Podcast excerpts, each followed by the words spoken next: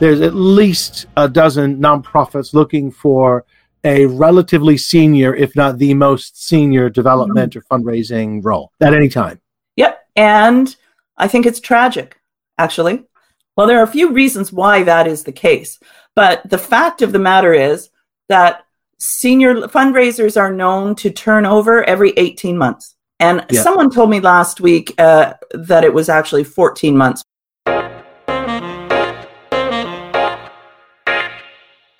You're listening to the Nonprofit Problem Solver podcast brought to you by KevKayat.com. Kev helps nonprofit leaders deliver more impact faster and easier so they can be mission accomplished in 40 hours a week or less. For more information, visit kevkayat.com. Because good causes deserve better results. Now, here is the host of Nonprofit Problem Solver, Kev Kayat. Hello, Kev Kayat here. Welcome to Nonprofit Problem Solver, brought to you by YachtMe, the virtual events platform 100% free to nonprofits, and PodPro Audio, making professional podcasting easy. Thanks for tuning in. Let's be clear, you are actually the nonprofit problem solver. As host, my job is to extract from our guests the practical, tactical expertise that you can put straight into action. This is a recording of a live event hosted on YachtMe. Did I mention it's 100% free to nonprofits? Find out more at why.yacht.me. That's why.yot.me. Join me on these live events every Wednesday at 11 a.m. Eastern, 8 a.m. Pacific. Register at yacht.me or nonprofitproblemsolver.com. You can find me, Kev Kayat, at kevkayat.com as well as on Facebook, Instagram, LinkedIn, and Clubhouse. Join the Nonprofit Problem Solver Club on Clubhouse and the Nonprofit Problem Solver Facebook group to get all the latest practical, tactical advice on being the best nonprofit entrepreneur you can be. And check out my coaching programs at nonprofitentrepreneur.com. Seems like there's always at least half a dozen jobs going for senior fundraisers or directors. And the turnover rate is scary. The average time someone stays in one of these jobs is around 18 months. My guest today is Kimberly McKenzie, one of Canada's premier nonprofit coaches, who's done the fundraising gig herself more than once. She explains what exec directors and even fundraisers themselves can do to keep people in post for longer doing their best work. That's a win for everybody. Let's tune in.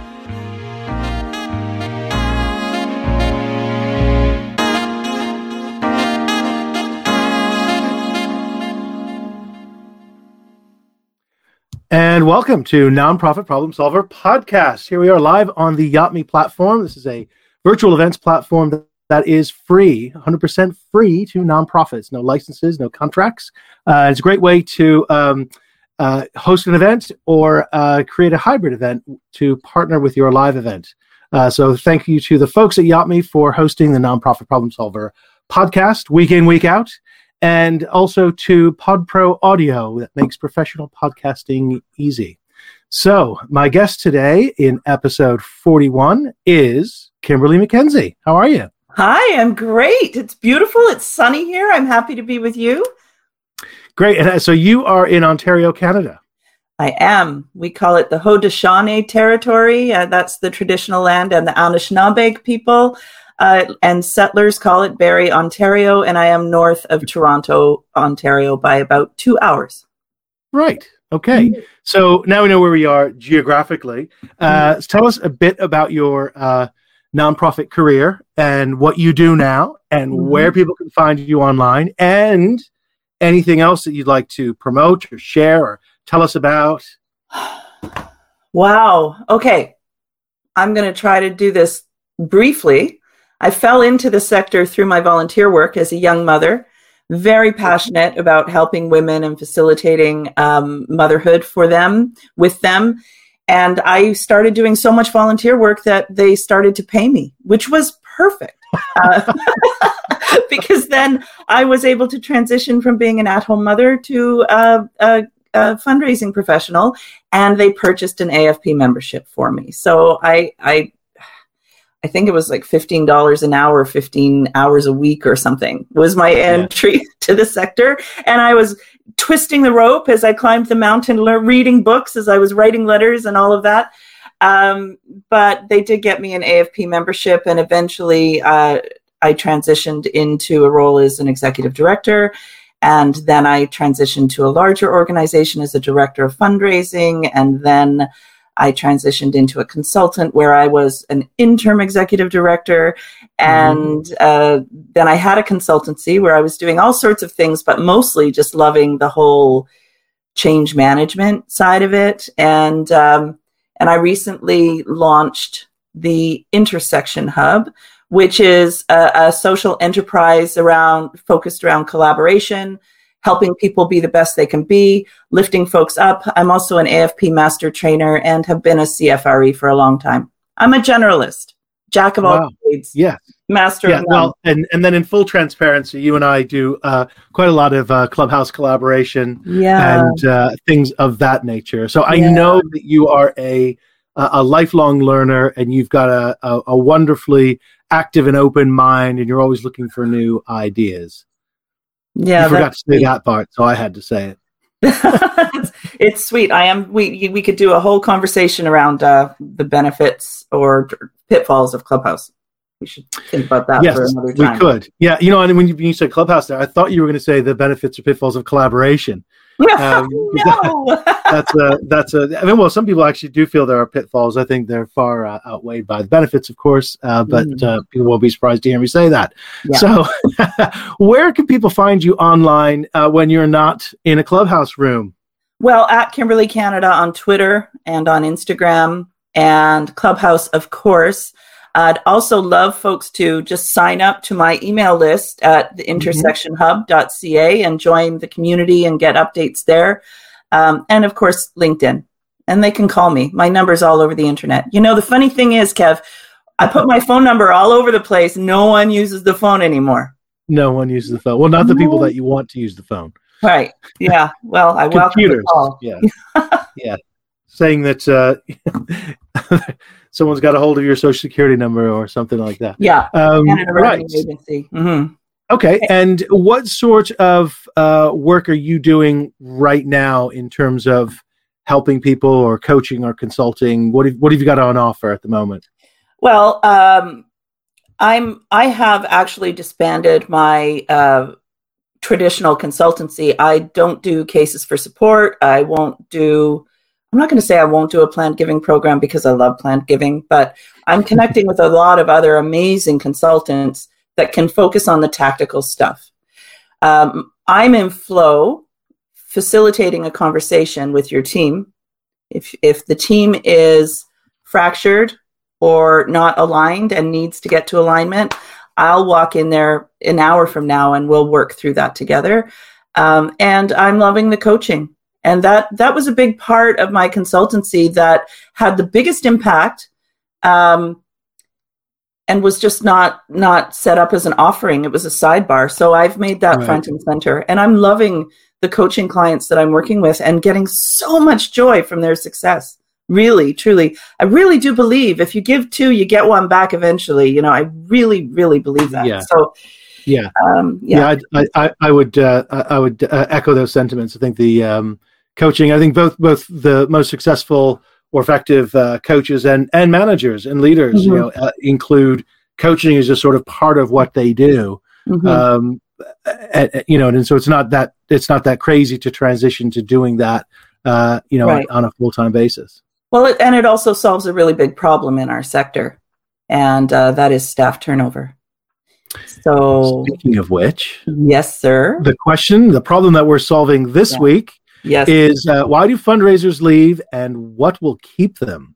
Mm-hmm. So let's talk about the problem first. Yeah. Uh, I mean, it, it, open up any, I nearly said, I nearly said newspaper, showing my age. But if we, if you, oh, if you look at or click to, navigate your browser to uh, any sort of job, uh, carrier job pigeon. postings, yeah. Um, yeah, there's clearly a lot of churn uh, particularly in the fundraising side of nonprofits. Yes. Yes. If you're a if you're in a you know reasonably sized metropolitan area, there's at least a dozen nonprofits looking for a relatively senior, if not the most senior development mm-hmm. or fundraising role mm-hmm. at any time. Yep. And I think it's tragic, actually. Uh, I think it's tragic because, well, there are a few reasons why that is the case. But the fact of the matter is that senior fundraisers are known to turn over every 18 months. And yeah. someone told me last week uh, that it was actually 14 months, but I haven't been able to verify that with any data. So I'm still going to go with 18 months because there's a good research paper out on that. And so let's think about that. You know, let's think about that 18 months, what happens there. And, and what happens there is it, it's classic. Um, the first six months is a honeymoon period where everybody loves everybody and there's just been an exhaustive search process. People think that they've hired their magic bullet, it's going to solve all of their problems. The fundraiser doesn't actually have to deliver anything because there's no expectations in the first six months. You're just there to learn the organization and understand their systems. And then after that, folks start to go, okay, I know what we need to do to build a successful fundraising program. So now they start to push and poke a little bit at the existing system. And and then it takes them about six months to realize that the system is dysfunctional and they're not going to be successful. So then they spend six months looking for another job. That's what happens. It happens time and time again. It costs every organization at least one year's salary to replace a senior level fundraiser. So, you know, that could be anywhere from eighty to $110,000 on average. Um, and and as a result of we never get the traction we need in our fundraising programs. So that's that's a really big problem and i think that that problem exists because fundraising as a profession is grossly under misunderstood. Does that make sense? So yeah it, it does and i and i think i think that's part of it almost points to a different problem it mm-hmm. seems mm-hmm. um, around the alignment of expectations mm-hmm. and what uh, the board or an executive director uh, might expect of the of the new post holder, say during right. that honeymoon period. But um, that's a different problem from the organization being dysfunctional.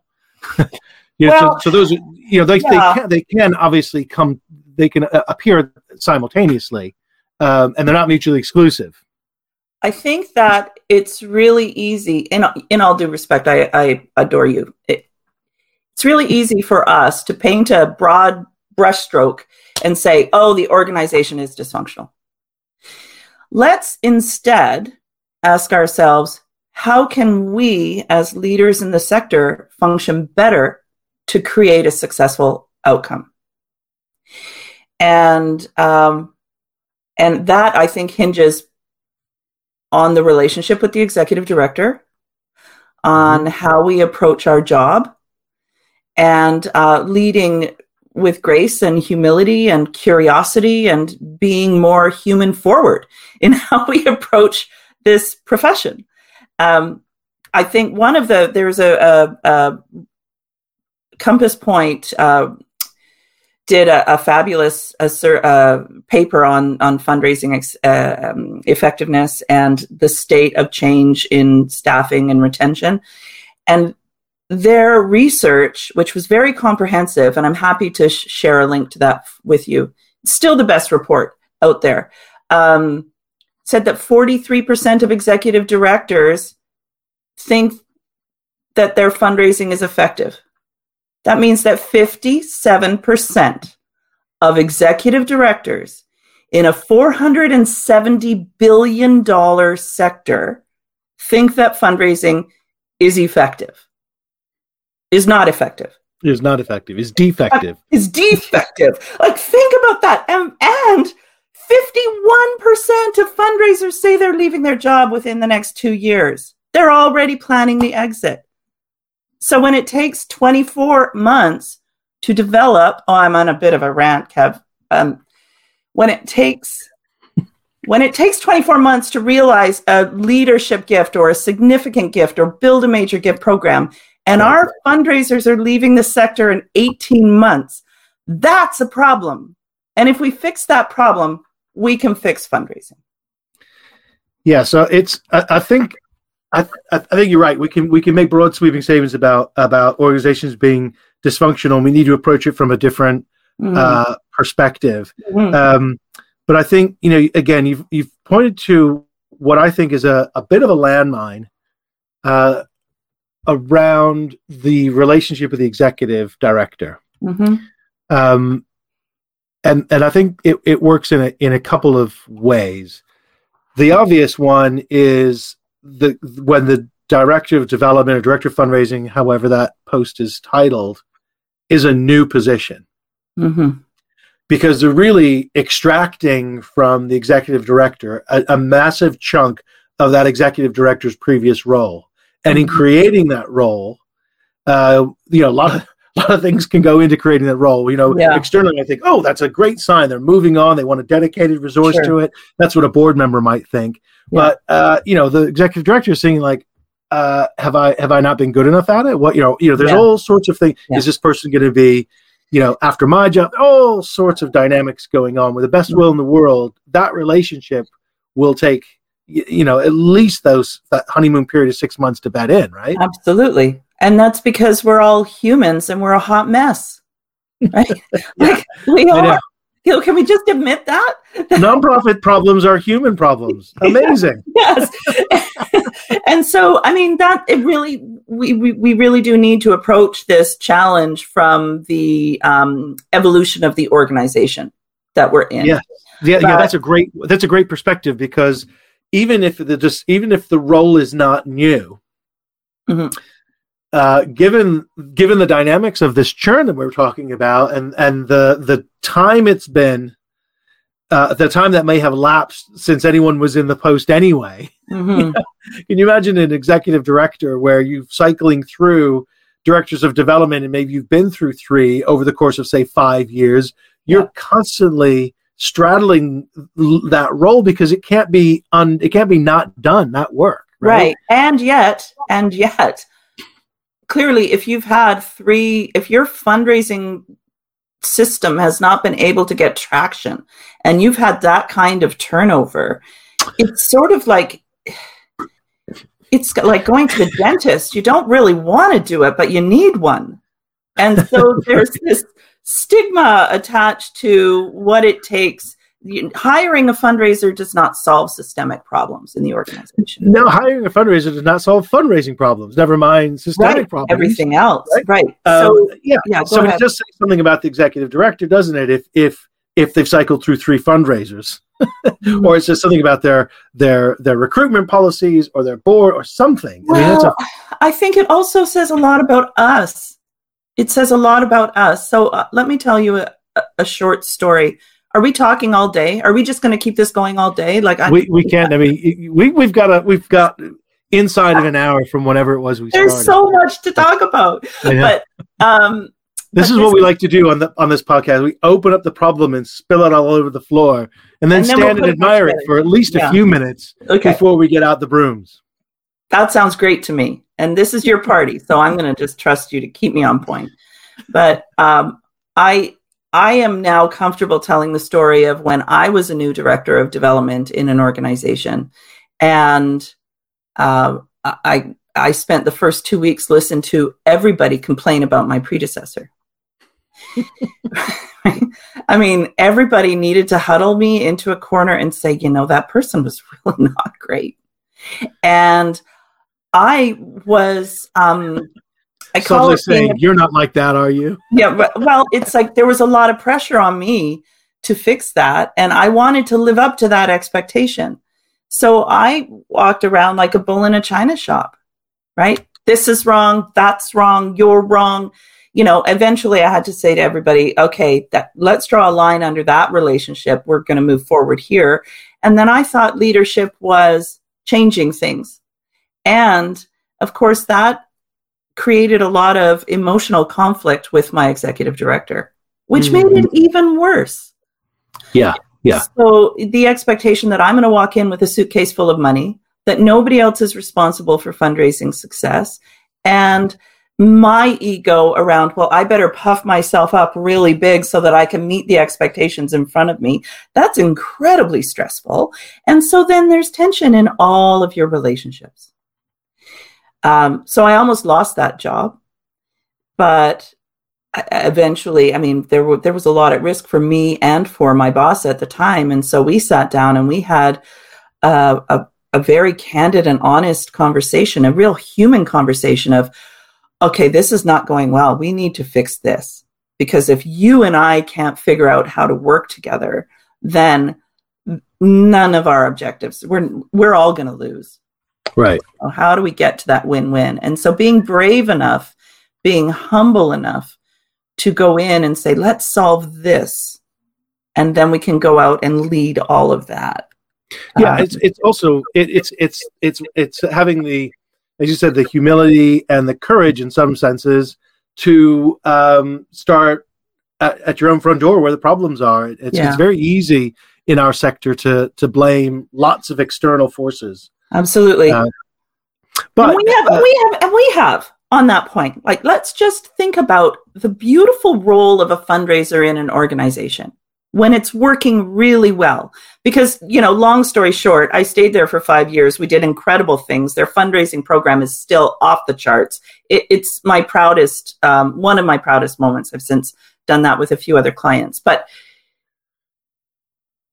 on a positive note, we are in this beautiful position where the fundraiser has touch points with everybody within the organization.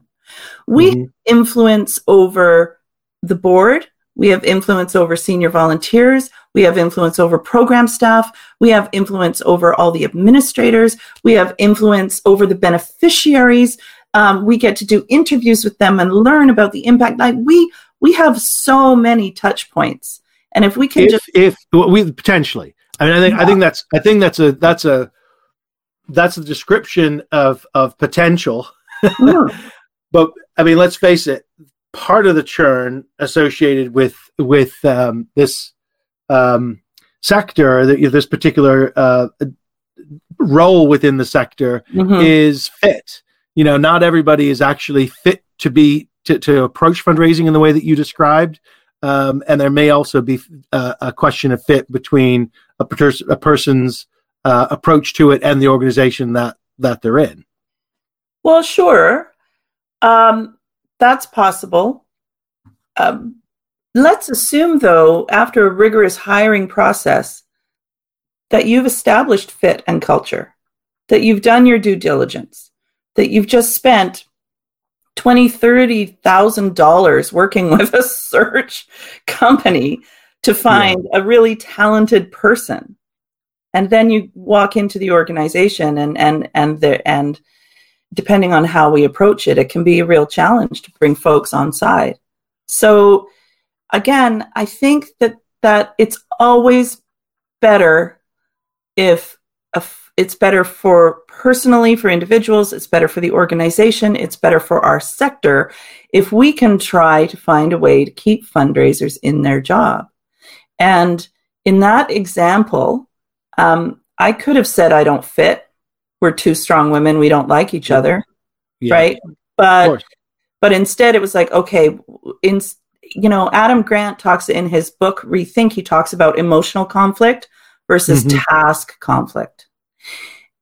And if you can set aside the emotion and go, okay, clearly they thought I was talented enough to work here. Clearly they respected me. We all thought it was a good decision. Yeah.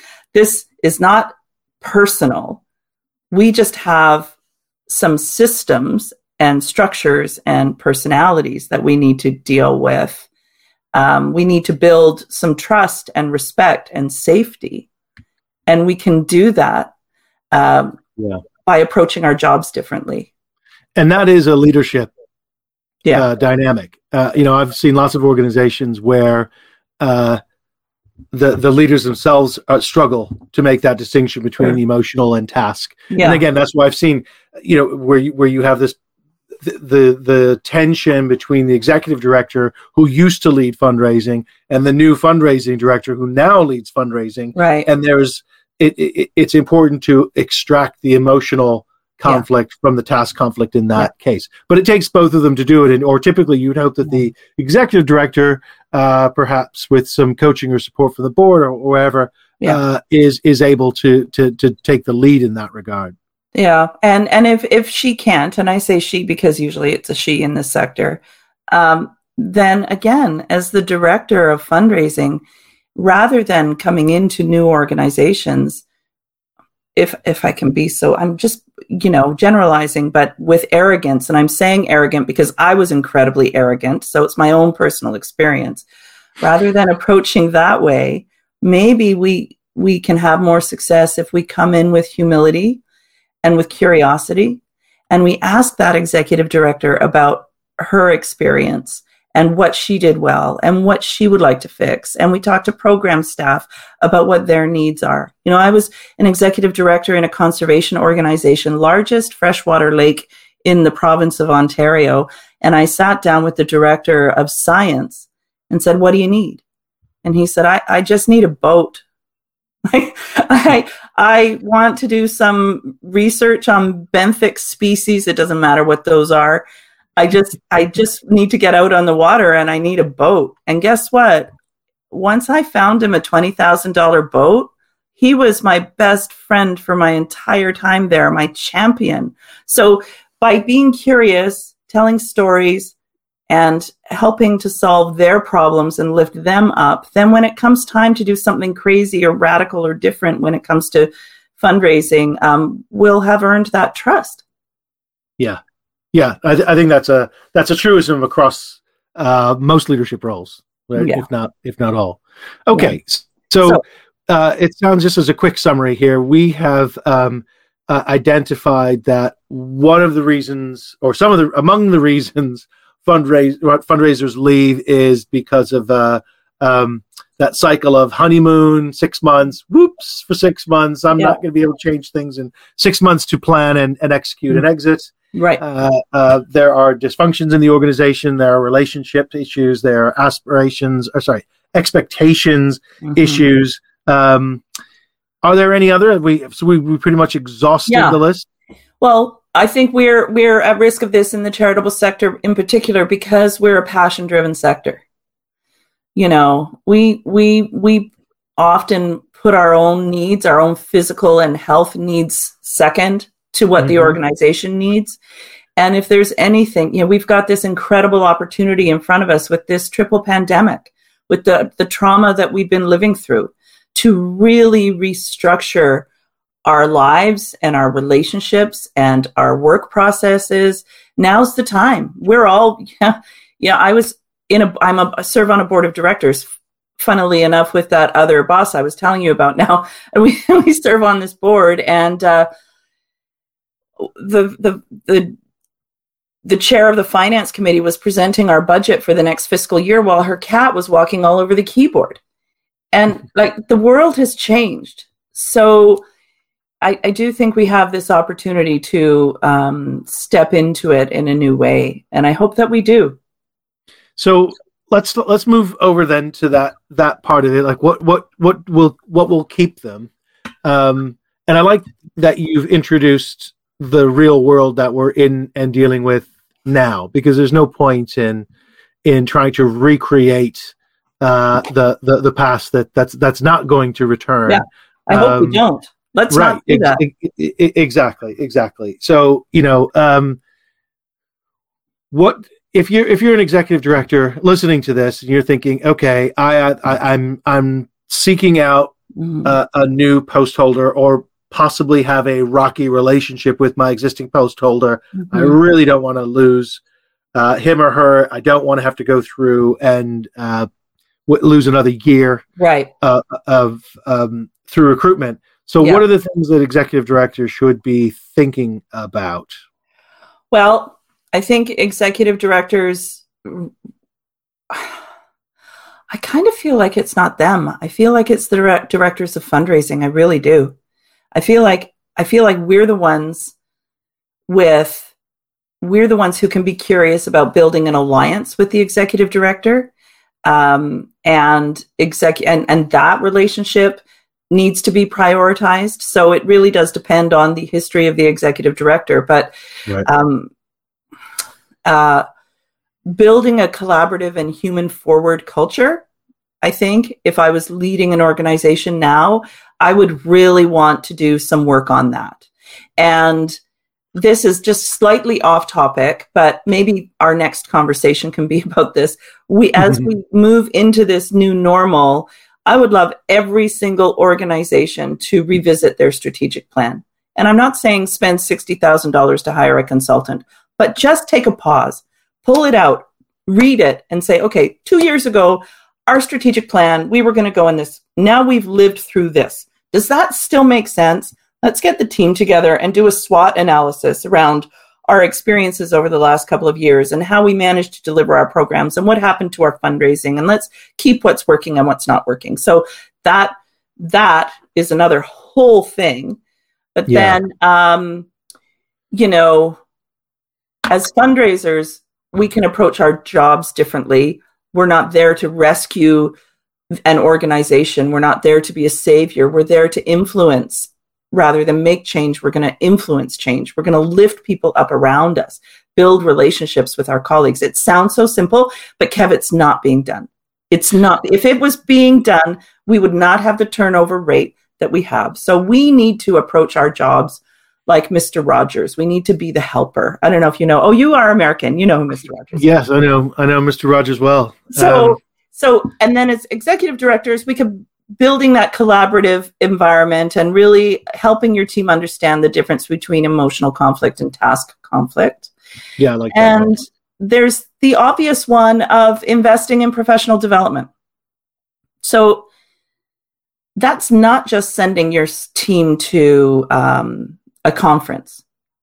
We need to see this as building it into our work week, um, not sending them away and expecting them to work while they're gone, um, but really valuing ongoing learning and curiosity about how our our entire sector is changing and shifting at this time and then translating that learning into action when we get back so when we do go away and we hear a case study about an HIV AIDS organization and we're working in an environmental organization, let's stretch ourselves a little bit to go, how do I translate that case study into what might happen here?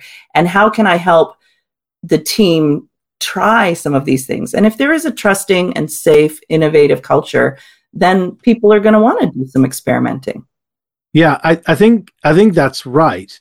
I do wonder how many uh, directors of development directors of fundraising feel that they can drive cultural change. I know you've laid out the way that they that that people in that role can influence every part of the organization, but mm-hmm. they have to feel, if not actively invited, they yeah. have to feel that they're not treading on too many toes. I mean, right. they have to, they may have to tread gingerly yes. in order to do that. Yes. Start small, and yes. you know, so yes, and that's the power dynamic taking a moment yeah. to sort of sort of assess the power dynamic in the organization and building those alliances early. And so maybe maybe the receptionist is the person who has all the power over the CEO and all the influence over the CEO. Then yeah. you bring that person a cup of coffee every morning.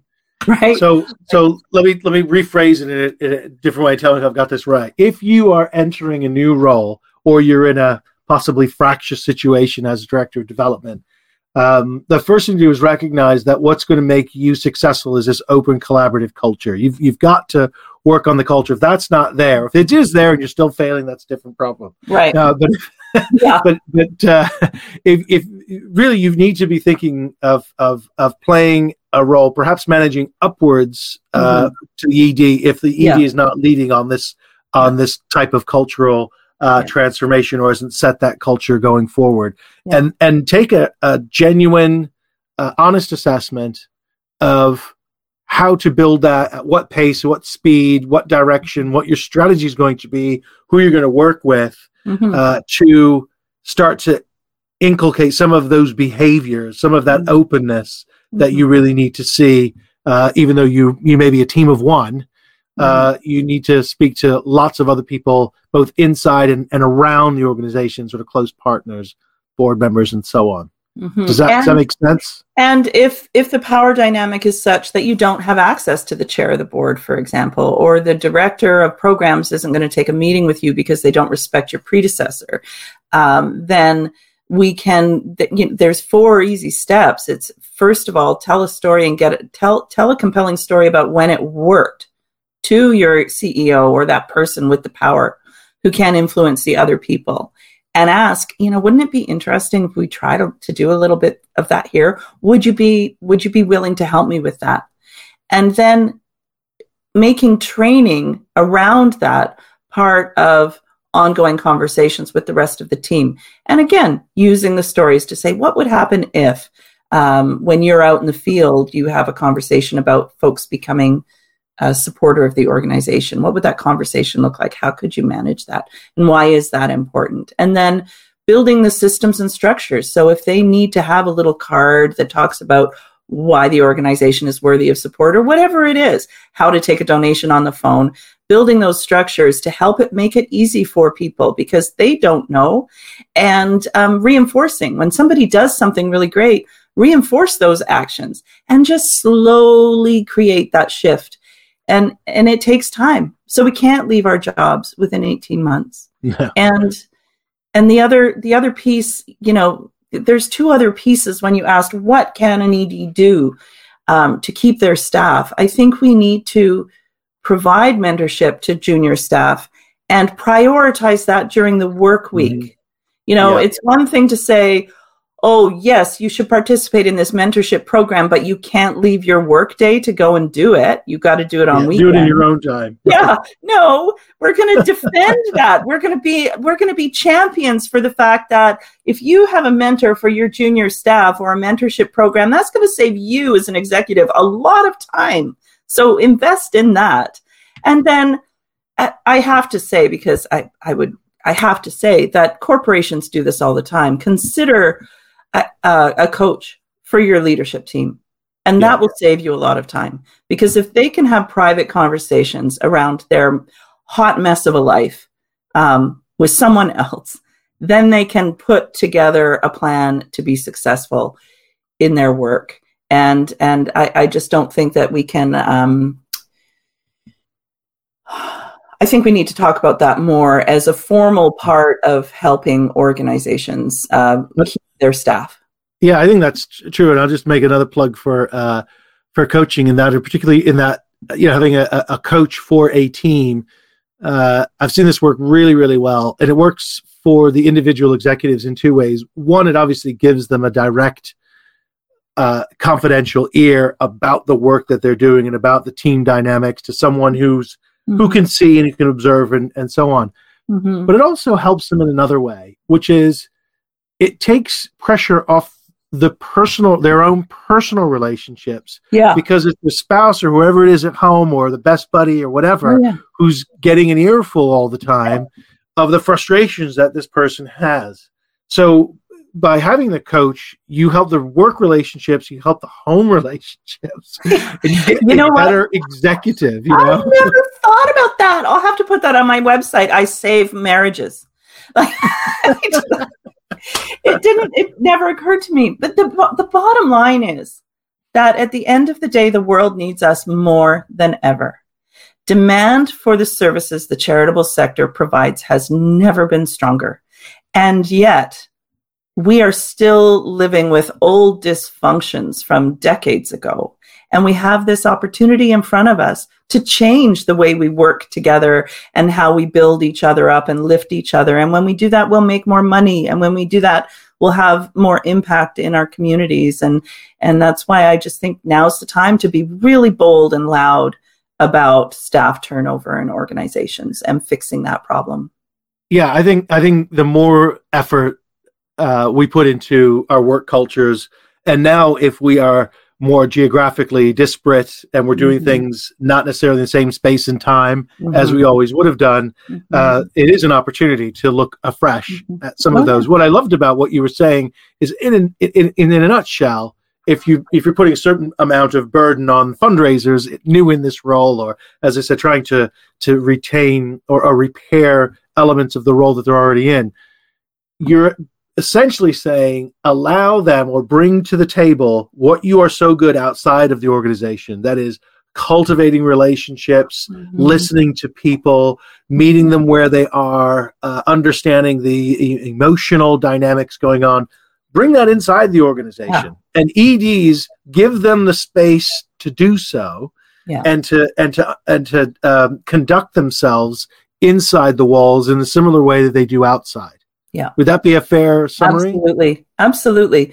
We need to go way upstream with this problem. Just presenting a radical direct mail pack or a new design for a case for support isn't going to go anywhere if we don't address some of these upstream challenges.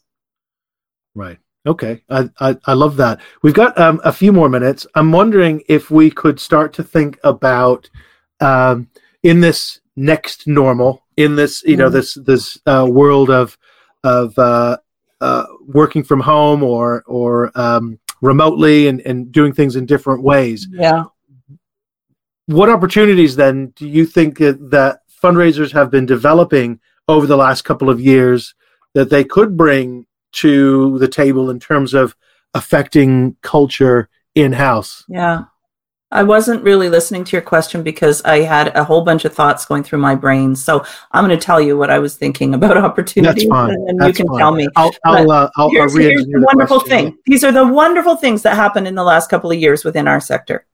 I can't tell you how many clients I have had who have been weighed down by burdensome special events cycles. and they have been trying to convince their organization for years to cancel these events. And guess what? They disappeared overnight. Yeah. and and all of a sudden fundraising became a lot more efficient and that's a beautiful thing and it was not contained within a certain geographic boundary the opportunities to look at us you and i i consider you a colleague and a friend now that never would have happened without this virtual world so Right. We have that opportunity for our relationships to um, for first of all those really expensive 50 cent on every dollar events to not go back to doing those. But to think about how we do those in a new and different way that's still super efficient and is not bound by geography and does not force people to put on real pants. So that's first thing. The other beautiful thing that happened during this crisis is that governing boards made decisions quickly and um, if if our boards can continue to lean in and be engaged and think about how we can lead our organizations through this changing landscape um, in really bold and innovative ways, I think that's beautiful. The other thing that we've noticed with the um, uh, racial reckoning that we're going through, and it's not just in the United States, we have tragedy upon tragedy with our First Nations and Indigenous populations up here in Canada that we're just starting to dig into. And But- another dynamic here in the UK too. Is through the there Commonwealth? And it's a different. Well, It's a different dynamic. over the world? Uh, yeah, I mean, it's, it's a Okay. different dynamic. Yeah. yeah so so we have this opportunity and i'm i'm absolutely going to continue this conversation and we should be having it across all platforms is how do we look at the intersection between community centered fundraising and really great donor service and there is these are not two different conversations No, they are not two different conversations. And I think what the the what I was thinking, what was spinning around in my mind, as, you, as you shared, what was spinning around in your yeah mind, yeah yeah. regardless of the question that I forgot I asked anyway, is um, the the brave new world that we're looking at now offers an opportunity to to think anew what it mean what community actually means. Yeah. Because you don't need to uh, just like with this platform here Yatme, you don't need to be physically present to participate in an event. Right you don't need to be physically present to be part of a community uh, of of concern. You know, in a sense that the world's much much smaller. So what who who our constituents are, who our communities, who we're serving, how we're serving them, how we're connecting Mhm. members of our community to each other, to our cause, all that is Yeah. sort of up for grabs in a way, right? Absolutely. Absolutely. And let's keep let let's go back to doing an assessment of what's working.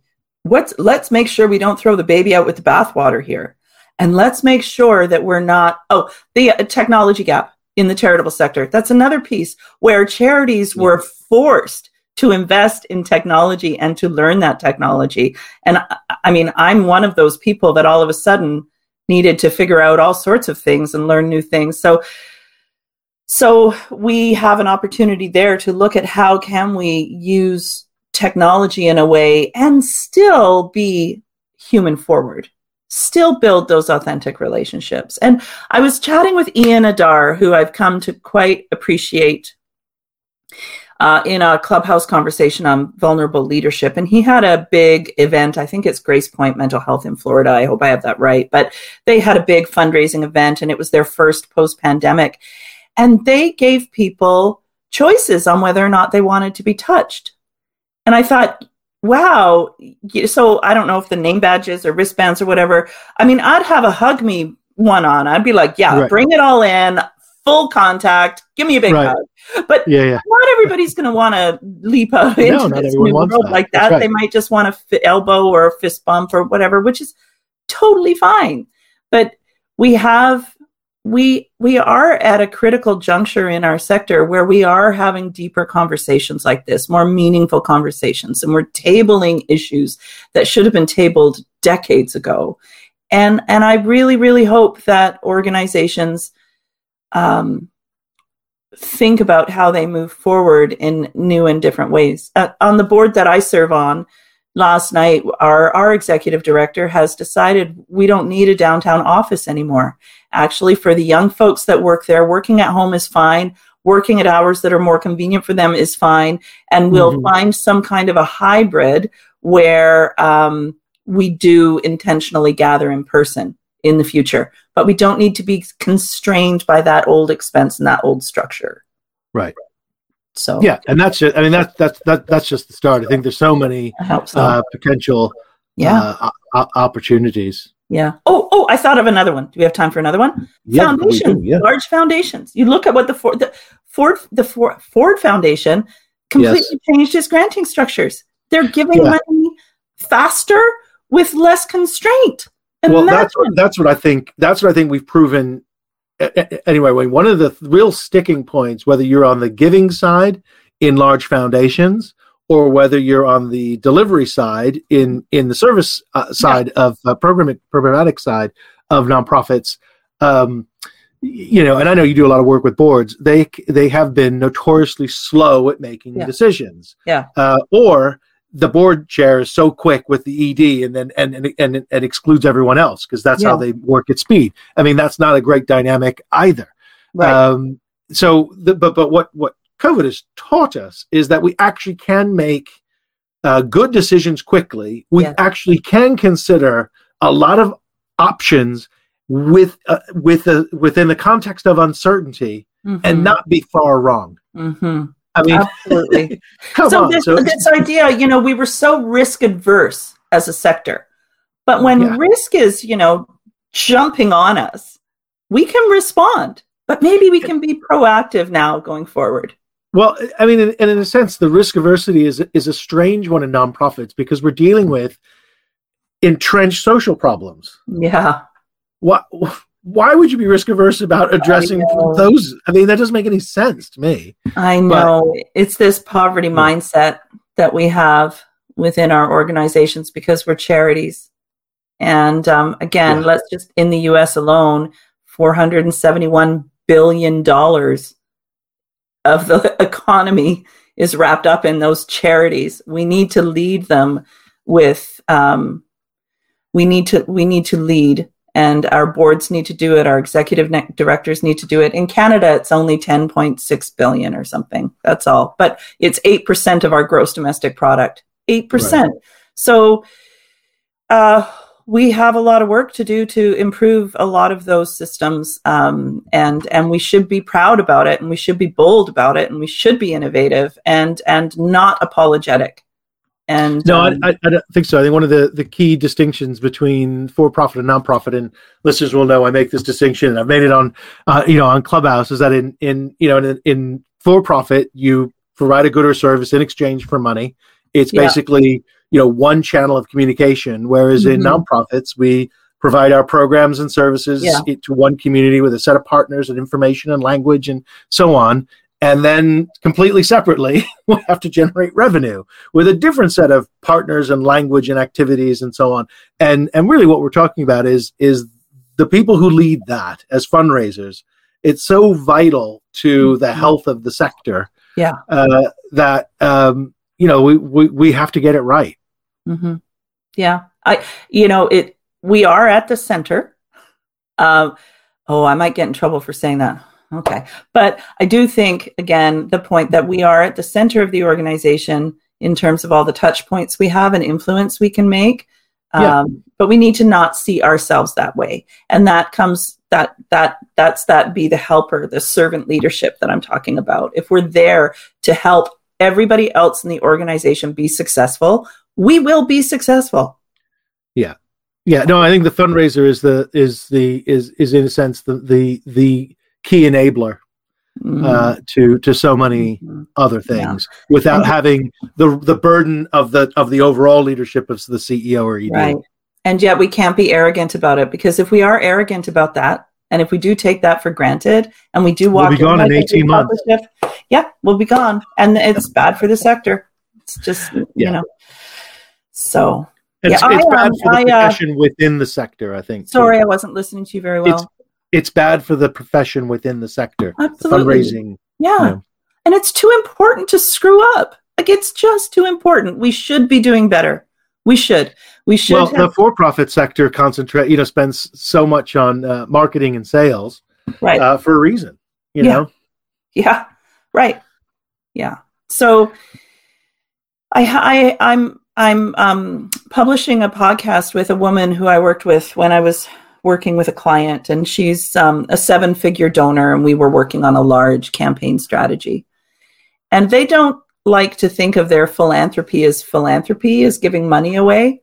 She very much talks, and her husband talks about it as a social investment investment. Yeah. and they expect a return on that investment.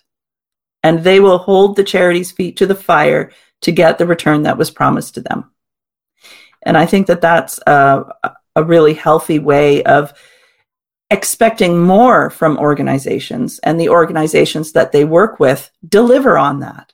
So, if someone's going to give you a seven figure gift and they're going to hold your feet to the fire to be accountable and have impact as you promised, then you're going to do it and uh, and it, it, it was interesting to me to have that conversation with her and think about it from that perspective and it just goes back to this idea that we're charitable you know Yeah.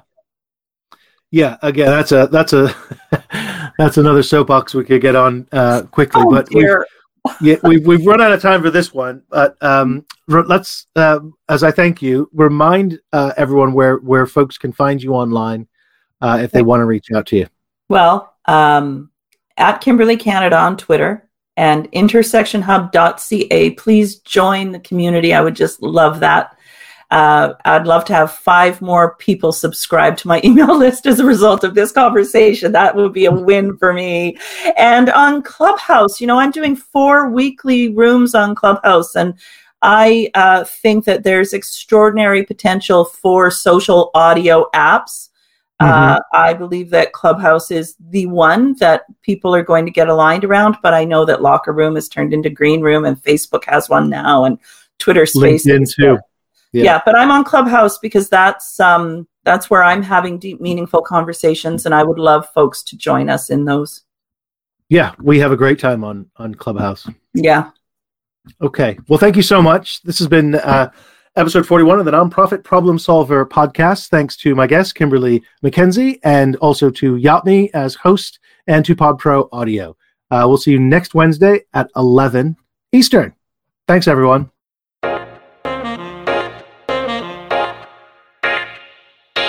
Thanks for listening to the Nonprofit Problem Solver podcast. My guest today was Kimberly McKenzie, you can find on LinkedIn as at Kimberly Canada, as well as Twitter, Instagram, and Clubhouse. This podcast has been expertly produced by Glenn Munoz at PodPro Audio, making professional podcasting easy. Go to podproaudio.com. You can join future conversations live by visiting nonprofitproblemsolver.com. connect with Kev on LinkedIn, Twitter, and Facebook. For more information, visit kevkayak.com because good causes deserve better results.